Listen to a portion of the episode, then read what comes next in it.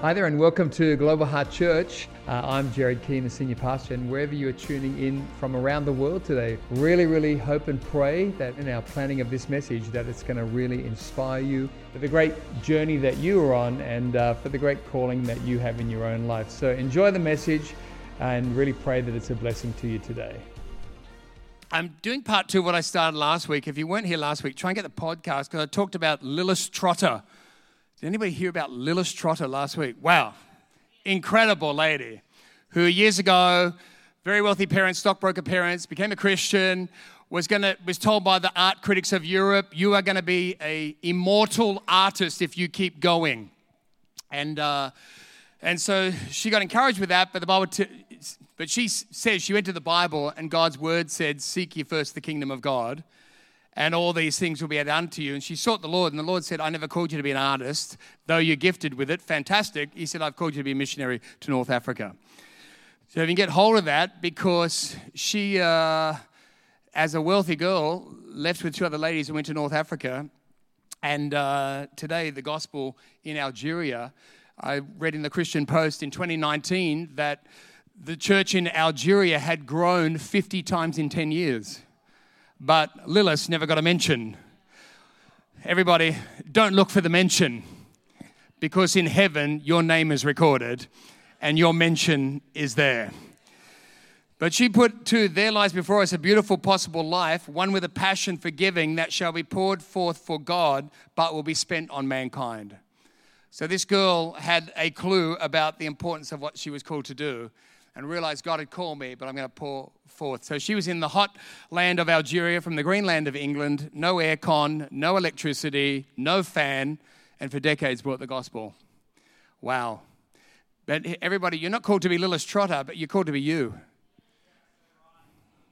You're called to be you. And what has God put on your life? You're anointed for it. When I go to uh, Eastern East Europe, where we've been involved in days gone by, going to Kiev, God's hands on my life in Eastern Europe. I know that I've got a touch of God on me for Eastern Europe. Strange. When I go into Africa, I know what you Africans are all doing, but when I'm there, I'm anointed. so I go to Africa. It's something happens. Things start happening. I get God moves. Things start happening. I walk, I walk into Rwanda. It's like everybody walks up to me quietly in Rwanda and whispers in my ear, Pastor, when you start a church, I'm coming. I'm like, why are you saying that to me? And they go, because I just feel to tell you, when you start a church, I'm coming. I'm like, what? All the time. It's like person after person after person. Like there's things where you go, you put your foot in, and if it's God's calling on your life, things happen, things open, doors happen, favor happens, and miracles happen. So, I, so I want to make sure that in my ministry time at Global Heart Church, that all everybody here, well, long after I'm gone, I'm on a thing now for the next 30 years. Long after I'm gone, everybody knew we weren't just called to be Christians and then die and go to heaven, but that we got saved and then we purpose to walk in God's calling. That's my mission for you. So I'm going to help. I've helped a lot of people with this right? but I'm going to help some of you get the, your arm off the sabotage button because I find so many Christians are sabotaging what God's trying to do with wrong thinking and a wrong attitude about themselves. And that wrong attitude about themselves is usually, I'm not that important in what God's doing. And I want to say to you, that is totally wrong.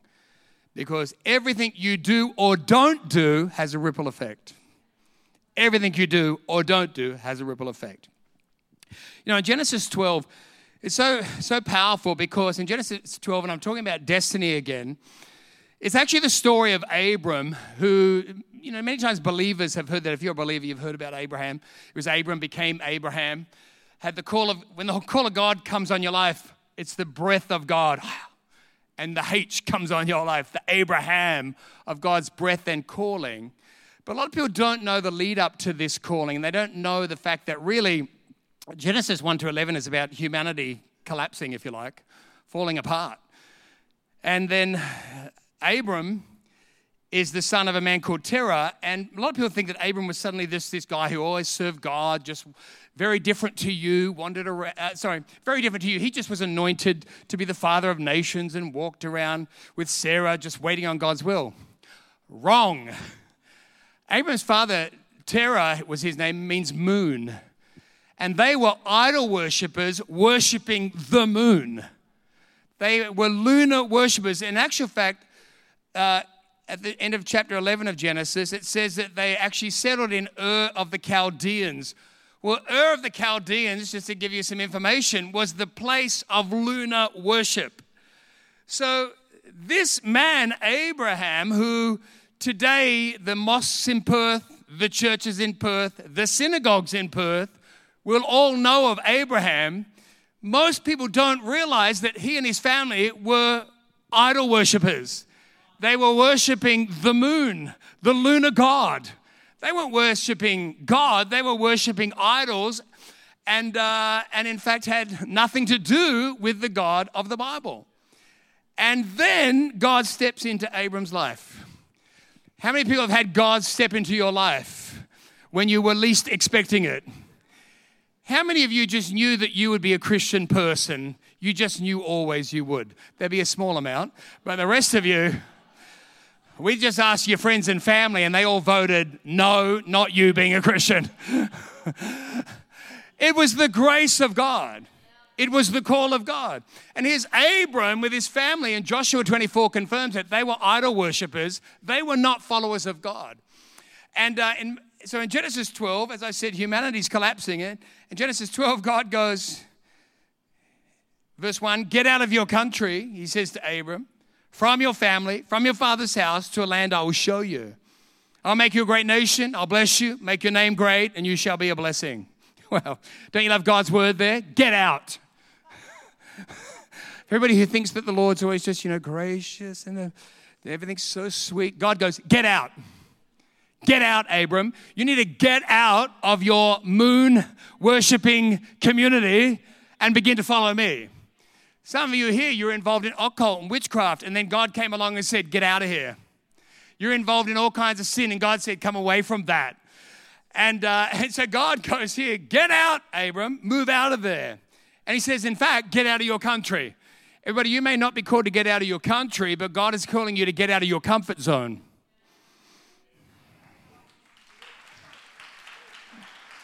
Wow. He's calling you to get out of maybe religi- religiosity. You may not have to leave your country, but God's saying the zone you live in is a religious zone. That means that we do things, we just do them in a routine. Maybe our grandparents did them, but there's actually no power there. There's actually no supernatural calling there. You're not running on, wow, you're not living on, God called us to do this. God called me to do that, and I'm walking in His calling. Everybody, you know, every believer here, if you're a believer, you should be going, I'm walking in God's calling. I, I, was reading some reviews on different churches around the world the other day, and I was just having a little look, and they, like, so, many, so many Christians went, I really like going to this church because it's inclusive. So many of them. It was like church after church. I really like this church because it's inclusive. Look, nice. but who cares? Honestly. I was like, what is wrong? We are having to be so careful as Christians because we're moving away from the Bible to the culture of the world, which is, do you feel inclusive? Well, then that's the will of God. No. I wanted people to say, I go there because they're helping me move into the call of God for my life. I go there because that's where God commissioned me to the mission field. I go there because I became a Christian businessman who now finances the building of churches around the world and the feeding of the poor. so, honestly, everybody, we're here to help you get into your destiny, not go, I like those guys, it's inclusive. And if you do, if we are, we should be, but that's not the goal. Or to go, oh, they're friendly there.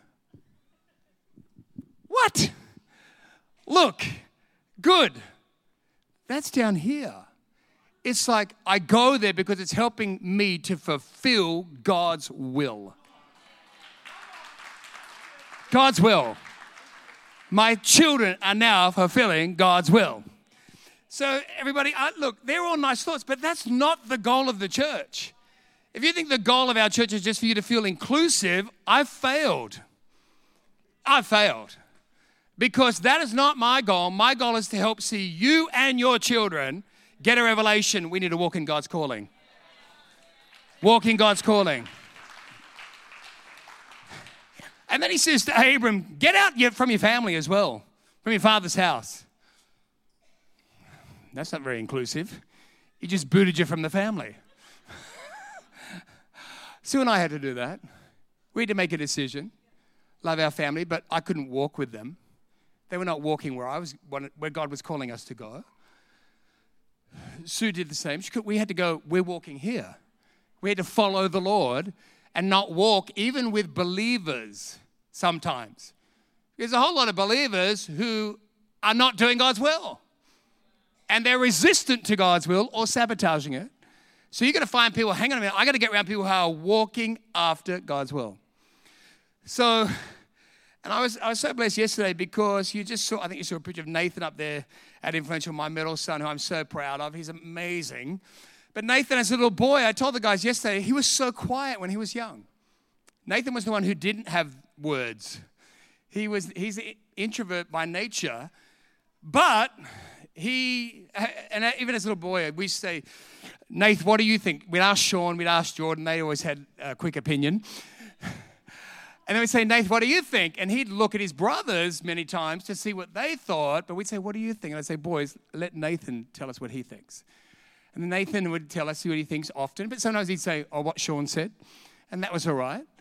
But now he's up, and I just watched him, you know, yesterday talking and leading, and he's ended up, he's ended up uh, doing his masters. He's ended up uh, working for a state politician. He ended up running the federal politician's office. Now he's working for a top company in Australia that's an international company. And uh, he just actually was helping talk to the CEO last week. And all of it, and he says, all of it is I put God first. I ask the Lord, what am I to do? I ask the Lord, where am I to work? And I'm in God's calling, building his house.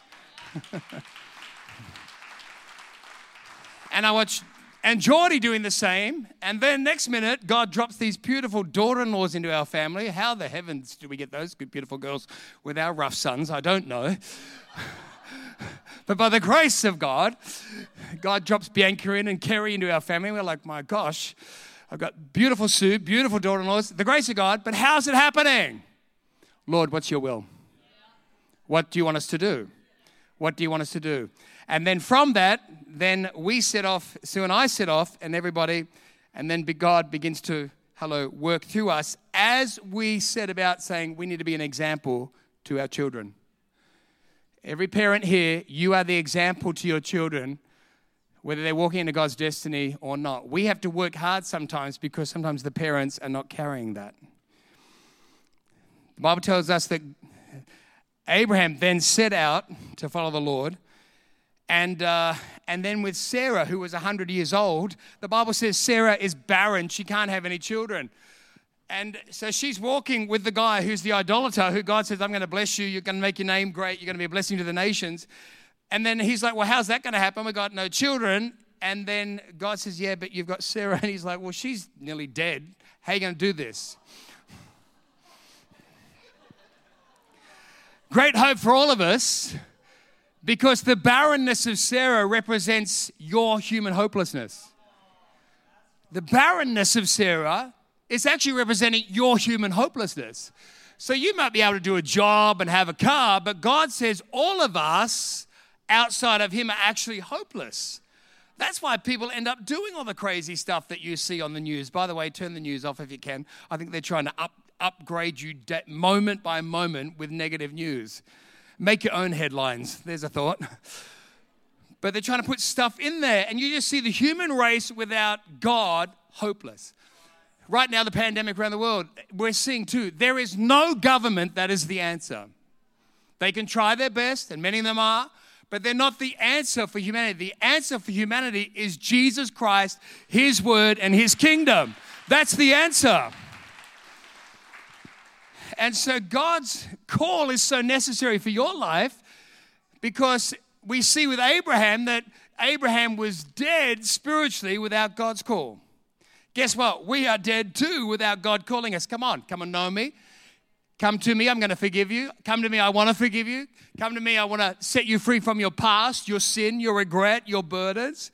God's saying, Come and come to me. So So uh, Abraham's children, hello, Isaac, they would, everybody would have been continuing the idolatry um, life and generations if Abraham didn't say yes to God. So just think about that for a minute. Let's get this in spiritual context.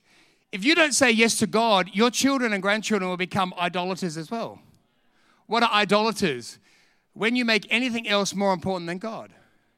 So in our family, generational brokenness, generational dysfunction, uh, yet my mom's family, super wealthy, but no God, yet everybody made something an idol a car, a house, yourself, your life, your things, and missed God, yet everybody, even the wealthy, super unhappy. There's something missing, missing, and those who were just broken, that they were just caught up in that self sabotage thing. And yet, all of it is idolatry. So, here's what happens, everybody. If you're confused about being a Christian, why do you sometimes you become a Christian? Why? And it's a bit confusing, a bit. I'll tell you why. It's because you've left a godless culture or you're leaving one, and then God is now turning you around into kingdom culture. So I was in godless culture. What does that mean? It means it was about me, it was selfish, it was dysfunctional. Uh, it was full of my opinions. It was full of the world. It was full of sin. It was full of my flesh in control. And then God says, No, I'm going to break that off now. I'm taking you out of godless culture into culture with me. It's the kingdom of life. It's the kingdom of freedom. It's the kingdom of liberty, but it is the kingdom of service. It is the kingdom of surrender to me. That is huge because if you want to know God's will, this is where people get the balk happen. You know, balk when people are like just about to, and then. Uh. Because real Christianity, everybody, real Christianity is not being religious. Real Christianity is the surrender of your will. Thank you for that thrilling amen. That was amazing. Real Christianity is the surrender of your will. It's the surrender of your will. That's where the power is. That's where the life is. That's where the revelation is. And that's where my boys became free. Sue and I would have passed so much bondage to our three sons. So much bondage. They would be riddled with bondage. But for all the parents who think, oh, look, I'm just doing my thing. No, no, you're passing something because you won't address it. You're passing it. It's going into your kids now. Now, straight into them. So we had to say, Lord, let's hold hands, Sue. help us, Lord, to surrender your will. And help us now to become a sterling example for our boys to follow. Help us, Lord. So we had to walk off three little boys and say, Lord, help us now to example following you so that they also will want you, so that our grandchildren will want you, so that our great grandchildren will want you. And now the three of them are walking in their own personal relationship with God and we're discussing not their, just their prayer time, but what God is saying to them about their life. Oh, is that a happy day or what? Is that a happy day or what? That's the greatest day, parents and grandparents, you can have. Talking about their calling, what God is saying about their calling, and then them fulfilling and walking in that in Jesus' name. You know, uh, people love that movie, The Hobbit, and they love the movie uh, Lord of the Rings, the trilogy. Who's seen all those? I can point you out without even pointing you out. Look, they're amazing, so good. But for those who know what I'm talking about there, The Hobbit is more like uh, it's an adventure movie. You go out, you have a great adventure, it's awesome, and then you come home. But The Lord of the Rings is incredible because really it's a spiritual insight into the fact that for a Christian, we're not on an adventure, you're on a quest. You're on a quest. And a quest is totally different because a quest is something that you didn't choose, it chooses you. A quest is something you didn't choose. The Lord of the Rings, the quest is that you're chosen for it. Listen, it's God chose you. And he, here's the thing, right? When you're on a quest and it's chosen you, God's chosen you, listen, you're changing. You're changing. You're changing. Husbands and wives, that's why you need to give each other grace. It's really challenging because you get married young or dysfunctional, and suddenly your husband or wife is changing. You're like, who is this? who is this? I went to bed last night. Who are you? So, Sue and I get married, totally dysfunctional. Sue's from broken family. I'm the think I'm the knight going to rescue her. And then one day Sue says to me, Listen, I don't need you rescuing me anymore. I'm being healed in Jesus' name. I'm like, Oh. She goes, So the Lord's healing me, and I'm really getting healed. I'm not doing that broken life anymore. I'm not the broken little girl. I'm a woman of God.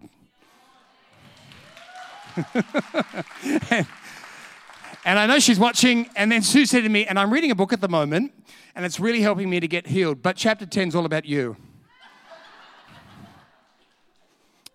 I preferred you dysfunctional. Sue's like, have a read of it if you can sometime. And then she goes, in actual fact, read the whole book. Anyway, but she's right. Because we're on a quest where you're changing. You're meant to be changing to fit the great call on your life. Thank you. That was thrilling as well. Just overwhelming, amazing. You're meant to be changing to fit the calling on your life. Let me say one more time. Actually, let me say it two more. You're meant to be changing to fit the calling for your life. All right, you guys warmed up over here. You need a little bit of heat. You need a bit of heat. You're meant to be changing to fit the calling for your life. And people should be looking at you going, What's happening there? What's happening with you? What's happening with you? Now, Pastor Luke, I don't even know who the other guy was when he came to church. That guy, long gone. He changed. Lisa, like, I don't even recognize you anymore. Liam, I know you by that. No. These people are totally different because they're on a quest, not of their making. God called them, listen, they responded. And then the quest and the call changes you. Everybody, stop trying to hang on to who you were. No, I've always been like this. Yeah, nah, always been like this. Yeah. Yeah, my wife, she's the same as well. Yeah. Always been like this, the two of us. Yeah. That's how it is. Yeah. Yeah, like us or lump us. Yeah. Well, the problem is a whole lot of people lumped you when you're meant to be being used by God. Everybody, the moment God starts working in your life and you respond to Him, you're changing. You're changing. My mouth changed. Every second word was a swear word. Like, er, seriously, I know you think I'm so holy, I know. But everything starts changing. Why? Because I'm on a quest, not of my making. It's the call of God. It's the call of God. oh. Don't base your decisions, everybody, on what's best for you now. Because your wisdom is not that good. Don't base your decisions on what's right for you now. Your wisdom's not that good. Mine's not that good. I have to base my decisions on what I'm doing on, Lord, what do I need to do? What should I do now? How do I serve you, God, in your house? How do I serve in the community? Lord, how do I serve in your house? How do I serve in the community? And then don't tell God the answer. Don't tell God the answer. Lord, you have until September 4th at 3 p.m. or don't give God the time frame.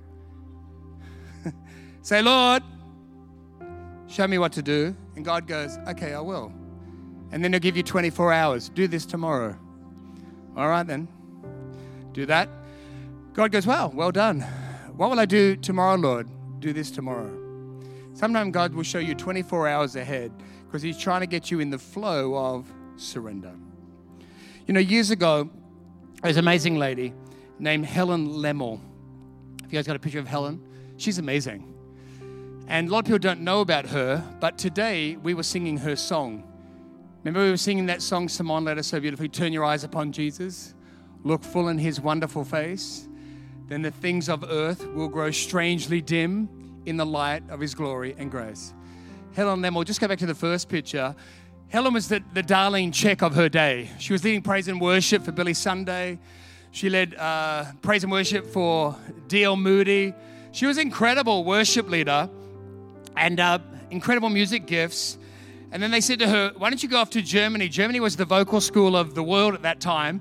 Go off and learn all the vocal techniques and then come back to America and teach all the the choirs and the vocalists and the worship teams how to sing properly. So she did. She went off to Germany for a number of years, meets a German guy, and then they fall in love. He's a Christian. They fall in love. And then they come back to America, and then she gets diagnosed with a terrible eye disease. They can't fix the eye disease, it gets worse and worse. And eventually, Helen, who was on the stages of the world leading worship, goes totally blind. Her blindness, by the way, was not self caused. There's a thought. That's why sin's so terrible, everybody. That's self caused blindness in regards to the things of God. That's why the Lord says, Give me your sin, because it brings spiritual blindness to his call and purpose. She goes totally blind. Helen's back there, and then listen to this her husband leaves her. He can't deal with Helen being blind. So he then can't take it, so he leaves and returns to Europe. So Helen Lemmel, called by God, loves the Lord, has now gone totally blind. And I'm just thinking of all the scriptures, you know, that she would have drawn on Psalm 46 God is our refuge and strength, an ever present help in trouble. Therefore, we will not fear. She didn't fear. Though the earth give way and the mountains fall into the heart of the sea. Proverbs 3 Have no fear of sudden disaster or of the ruin that overtakes the wicked. For the Lord will be your confidence and will keep your feet from being snared. Listen, everybody, sometimes serving God doesn't all go perfect. Not every time do you serve the Lord and everything goes perfect. No one gets a perfect life. Sometimes I hear some preachers, don't want to pick on the Americans, but sometimes American preachers particularly, this is your year, this is your amazing year, this is your incredible year. Listen, sometimes your incredible year is incredibly difficult. I'm sometimes like, what planet do you live on?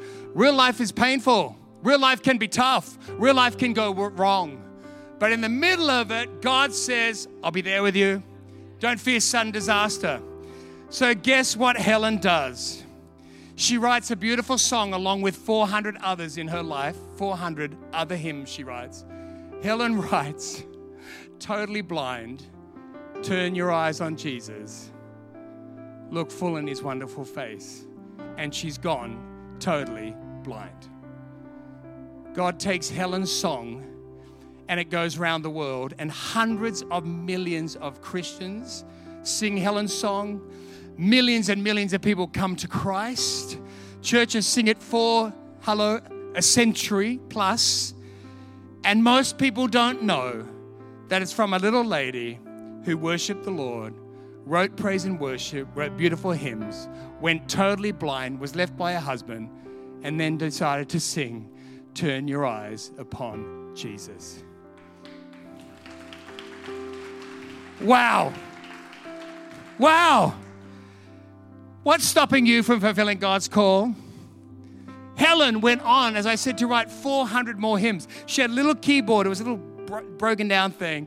And she's, she prayed and said to people, I'm believing in heaven, the Lord's going to give me this huge, you know, uh, orchestral organ that I can play in heaven. She went on to live to 97 years old. She didn't have a lot of money. She ended up financially very hard pressed. But at the end of her life, they said to her, Helen, how are you? Listen to this, everyone. They asked Helen, 97 she died, how are you, Helen? And she said, Everybody who thinks you can't serve the Lord with challenges, she said, I'm doing well in the things that matter. I'm doing well in the things that matter.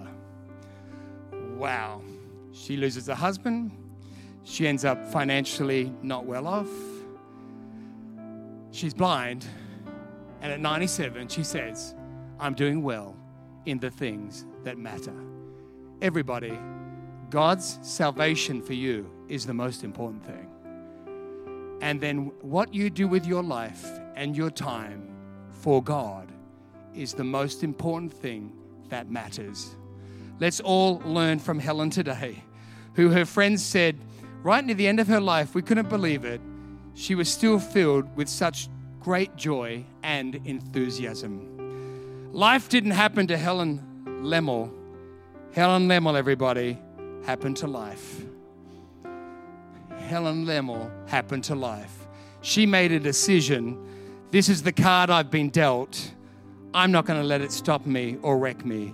I choose to serve the Lord every day for the rest of my life, whether I see or don't see. Can we give the Lord a hand for the life of Helen Lemmel?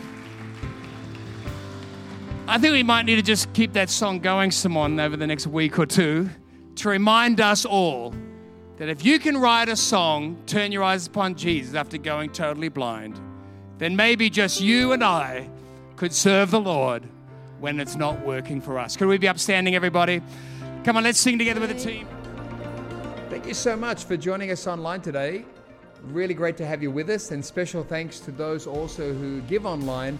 Your generosity is making the way for others to hear the message of Jesus both here in Australia and around the world.